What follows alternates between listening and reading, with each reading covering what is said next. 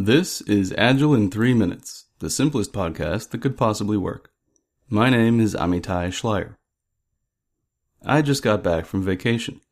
Before leaving, so that you'd get a new episode every week as usual, I wrote and recorded three shows. I can't keep that up, but I figured once, followed by two weeks off, was okay.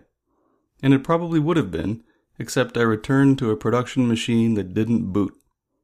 Now that it does, the number of episodes I'm confident I can produce each week under present conditions is once again one.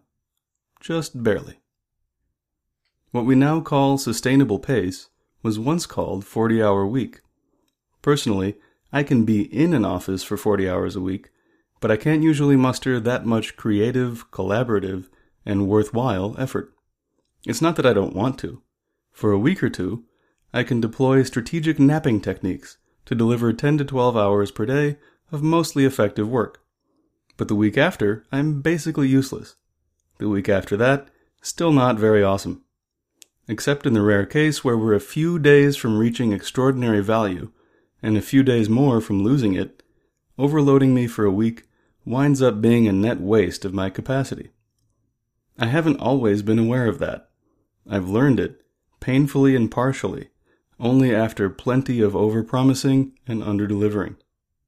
In environments that mandate 40 hours, it feels like I have to manage my time and energy against value delivered, so I alternate between erring one way and the other.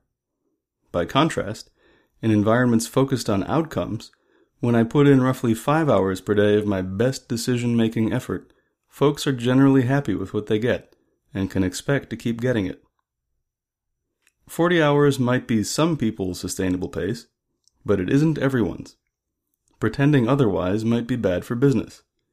Developing valuable software that meets customers' needs is intellectually, emotionally, socially, and creatively taxing. If the development team's needs aren't being met, we can't expect them to succeed for long.